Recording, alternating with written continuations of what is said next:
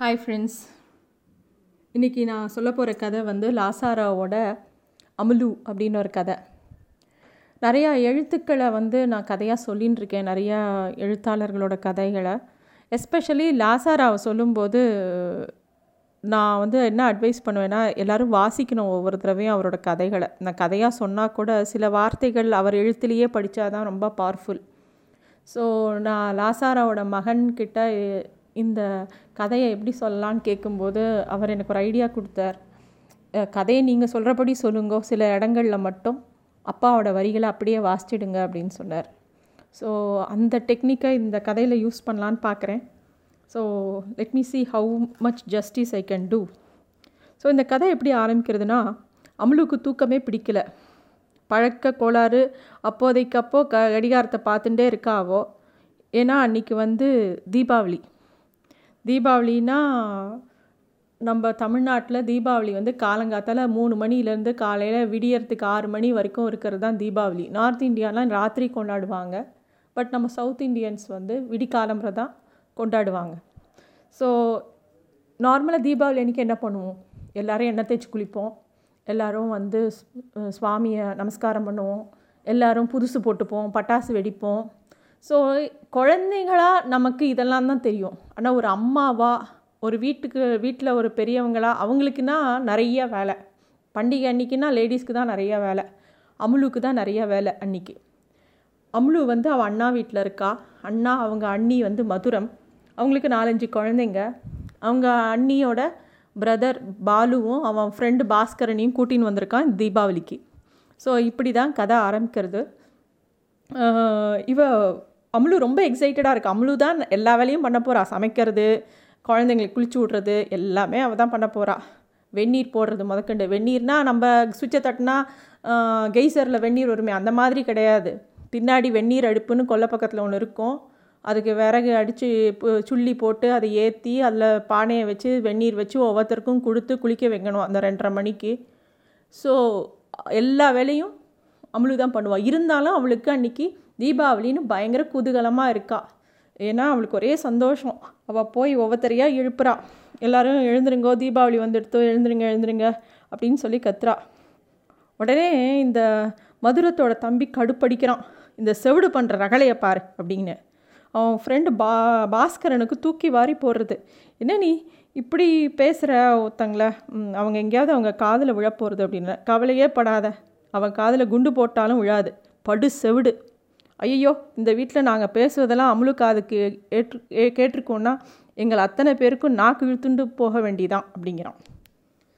So இந்த லைன்லேயே அவர் சொல்லிடுறார்.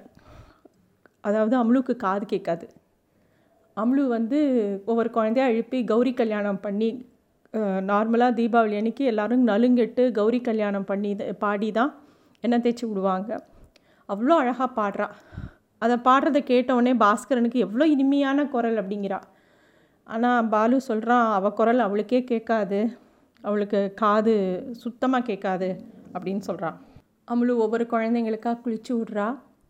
அவங்க அண்ணி வந்து எல்லா புது துணிகளும் சுவாமி கிட்ட வைக்க எல்லாத்தையும் எடுத்துன்னு வரா. எப்பயுமே அவங்க அண்ணி வந்து இந்த மாதிரி நாசுக்கான வேலையை தான் செய்வாங்க.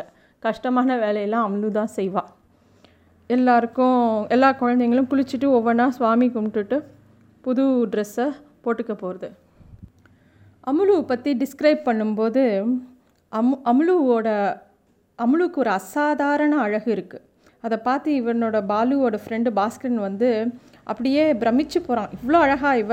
முட்களுக்கு நடுவில் சப்பாத்தி பூவை போல் இவ்வளோ அழகாக இருக்காளே. இந்த மாதிரி இவங்களுக்கெலாம் ஒரு கேவலமான புத்தி இருக்குது இவங்க இவளை டீஸ் பண்ணுறாங்க பட் ஸ்டில் அவளோட அழகு அவளு அவ அவள் தனியாக தனக்கே ஒரு தன்னோட உலகமே தனின்னு இருக்கா. சந்தோஷமாக இருக்கா? இவங்க பேசுகிறது யாரும் கா எதுவுமே காதில் விழலை. அவளோட வேலை அவள் அவள் அப்படியே ஒரு ஃபோக்கஸ்டாக இருக்கா. ஒவ்வொருத்தரும் பேசுகிறது அவளுக்கு காதில் விழாட்டி கூட அவங்க என்ன பேசுகிறாங்கன்னு கூர்ந்து அவங்க வாய் அசைவை கவனித்து புரிஞ்சிக்க ட்ரை பண்ணுறாவோ அமுலுவின் முகத்தில் இன்னும் பால் சொட்டிற்று. ஆயினும் கூந்தலில் மாத்திரம் இரண்ட மேகத்தில் மின்னல் போல் ஓரிரண்டு வெள்ளிமயிர்கள் புரண்டன. அவள் பல்வேறு பிடுங்கல்களுக்கு ஆளாகவில்லை. கணப்புச் சட்டியில் தணல் மூடிய பொன்னுருண்டை போல் ஒரே ஒரு மகோன்னதமான ம- துயரத்தில் துலங்கிக் கொண்டிருந்தாள். கணுப்பு சட்டி தெரியும் இல்லையா? எல்லார் வீட்லேயும் குமிட்டி எடுப்புன்னு ஒன்று இருக்கும். அதுக்குள்ளே வந்து எப்பயும் தணல் இருக்கும். அதை ஊதினா அந்த நெருப்பு உருண்டை தெரியும். அது மாதிரி அவ அவள் வெளி உள்குள்ளே ஒரு ஒரு பெரிய அவளோடக்குள்ளே இருக்கிற துயரம் அந்த பொன்னுருண்டை மாதிரி இருந்தது அப்படின்னு லாசாரா எக்ஸ்பிளைன் பண்ணுறார் அமுலு ஒவ்வொரு குழந்தையாக கூட்டின்னு போய் கொல்லை பக்கத்தில் உட்காத்தி வச்சு குளிச்சு விடுறா. அப்படி குளிச்சு விடும்போது கூட அவளுக்குள்ளே ஒரு குழந்தைத்தனம். வானத்தில் ஒவ்வொரு பட்டாசாக வெடிக்கிறது அவள் அண்ணாந்து பார்த்து அது வெடிக்கிறதையே பார்த்துன்னு இருக்கா. அவ்வளோ இன்னசென்ட்டாக இருக்கா. எல்லோரும் குழந்த குளிச்சு விட்டு குழந்தைங்களாம் புது ட்ரெஸ் கொடுக்கும்போது எல்லோரும் சுவாமி முன்னாடி ஒவ்வொருத்தரையாக புது ட்ரெஸ் கொடுக்குறாங்க. அவங்க அண்ணாவுக்கு உண்டான பு புது ட்ரெஸ்ஸு பாலுக்கு உண்டான புது ட்ரெஸ்ஸு குழந்தைகள் எல்லாருக்கும் உண்டான புது ட்ரெஸ்ஸு மதுரத்துக்கு உண்டான புது ட்ரெஸ் கூட எடுத்துன்றா. கடைசியில் பார்த்தா அமுலுக்கு ட்ரெஸ் வாங்கவே மறந்துட்டாங்க. அமுலு எதிர்பார்ப்போட தனக்கும் ஒரு புது புடவை கிடைக்கும்னு ஆவலாக எதிர்பார்த்துன்னு இருக்கா. ஆனால் அந்த இடத்துல புது ட்ரெஸ் வாங்கவே மறந்துட்டாங்க. அதை பார்த்த உடனே அவள் அமுலோட அண்ணனுக்கு ரொம்ப கோபம் வருது. ஏன் அவளுக்கு வாங்கலைன்னு ஓன்னு கத்த ஆரம்பிக்கிறான். அவன் ஒய்ஃப் உடனே மதுரம் வந்து சமாளிக்க ட்ரை பண்ணுறான் என் இதை பார்த்து அந்த ஃப்ரெண்டு பாஸ்கரனுக்கு ரொம்ப அருவறுப்பாக இருக்குது என்னடா இந்த மாதிரி ஒரு வீட்டுக்கு போய் இந்த தீபாவளி அன்றைக்கி அவன் ஆக்சுவலாக அவன் ஹாஸ்டலில் இருக்கான் அவன் ஒரு மேன்ஷனில் இருக்கான். இந்த தீபாவளிக்கோசரம் ஒரு நாள் லீவுக்காக ஊருக்கு போக வேண்டாம்னு சொல்லிட்டு இவங்க வீட்டில் அவன் ஃப்ரெண்டு பாலு வீட்டுக்கு வரான். இந்த மாதிரி அமுலு பார்த்து பிரமிச்சு போகிறான் அவன். இந்த மாதிரி இவங்க ட்ரெஸ்ஸு வாங்க அதை பார்த்தோன்னே இவனுக்கு ஒரு அருவறுப்பாக இருக்குது இது வீடு மாதிரியே இல்லையே காடு மாதிரிலாம் இருக்குது ஒரு மாமிசத்துண்டை எல்லாரும் பிடுங்குற மாதிரி அவங்கவுங்க துணியை எடுத்துன்னு போயிடுறாங்க.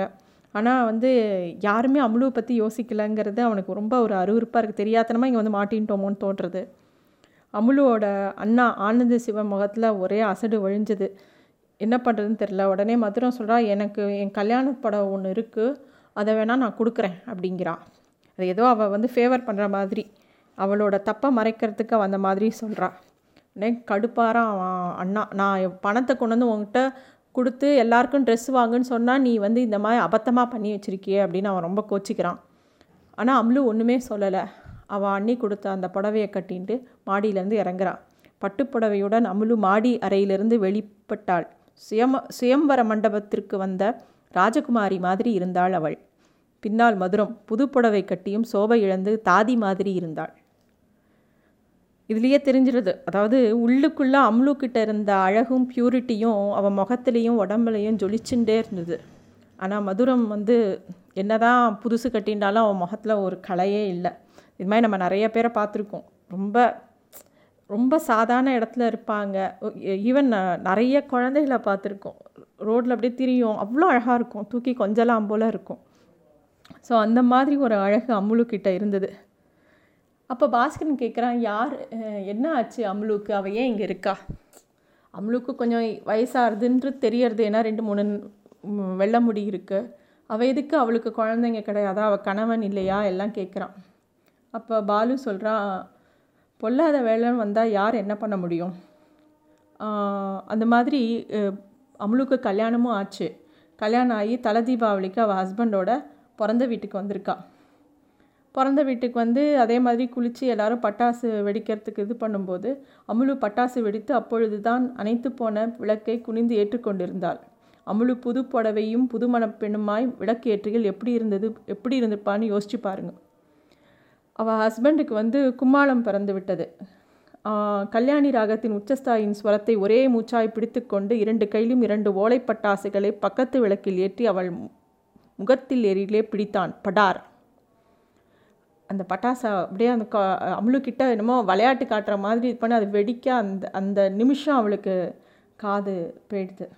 அன்னி அன்னிலேருந்து அவளுக்கு காது கேட்கல. அவள் அப்படியே காதை இறுக்கி பிடிச்சின்னு உட்காண்டுறா அவள் ஹஸ்பண்டுக்கு வந்து தான் ஏதோ தப்பு பண்ணிட்டோம் அப்படின்னு தெரிஞ்சு அன்னைக்கு ஓடி போனவன் தான். அப்புறம் அவன் திரும்பி வரவே இல்லை.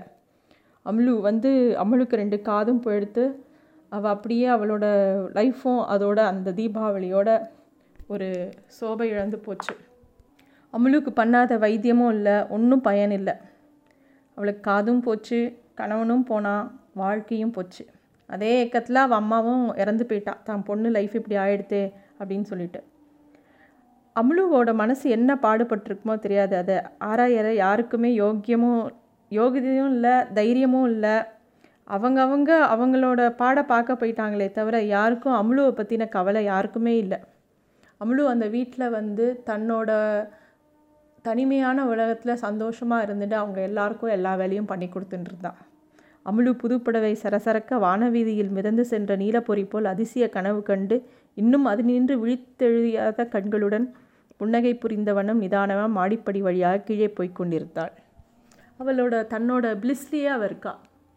ஸோ இந்த கதை வந்து ஒரு சாதாரண கதை தான் பட் இந்த மாதிரி நிறைய கேரக்டர்ஸை நம்ம பார்த்துருக்கோம்.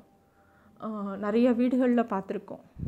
அவங்க அவங்க அவங்க வந்து அவங்களுக்குன்னு ஒரு உலகத்தில் இருப்பாங்க. அவங்க சர்வீஸ் பண்ணியே அவங்க காலத்தை ஓட்டிடுவாங்க. ஸோ அந்த மாதிரி நிறைய பேர் இருக்காங்க. அவங்க அப்படியே அன்போட சொரூபமாக இருப்பாங்க சில பேர். இவங்கெல்லாம் வந்து இந்த பூமியில் தேவதைகளாக வந்திருக்காங்களா அப்படின்னு கூட தோணும். நிறைய பேர் வந்து நான் நானே பார்த்துருக்கேன். நான் சின்ன வயசில் எங்கள் வீட்டு பக்கத்தில் பட்டு மாமின்னு ஒரு மாமி இருந்தாள் அந்த மாமி வந்து மாமிக்கும் மாமாக்கும் குழந்தை கிடையாது. மாமா அதிகம் வீட்டை விட்டு வெளில வர மாட்டார். பட் மாமி வந்து அந்த தெருக்கே சர்வீஸ் பண்ணுவாள் எல்லாரும் வந்து அந்த பட்டு மண்ணிட்ட தான் போய் எல் எதுவாக இருந்தாலும் வைத்த வழினாலும் பட்டு மண்ணிட்டு தான் போவா. ஒரு சமையல் பண்ணுனாலும் பட்டு மண்ணிட்டு தான் போய் கேட்பா அவள் ஃபேஸ் எனக்கு இன்னும் ஞாபகம் இருக்குது எப்பயுமே சிரித்த முகமாக இருக்கும். எப்பயுமே அந்த அந்த வீடு ஒரு பெரிய ஜாயிண்ட் ஃபேமிலி அவரோட அவளோட ஹஸ்பண்டோட பிரதரோட குழந்தைகள் அத்தனை பேர் இருக்கும். ஆனால் பட்டுமணிக்கு குழந்தைகள் கிடையாது. ஆனால் அத்தனை குழந்தைகளையும் தன் குழந்தையெல்லாம் பாவிச்சுன்னு அந்த வீட்டில் சர்வீஸ் பண்ணிகிட்டே தன் காலத்தை ஓட்டினான். ஸோ இந்த மாதிரி பல தேவதைகளை நம்ம பார்க்க முடியும். தேங்க்யூ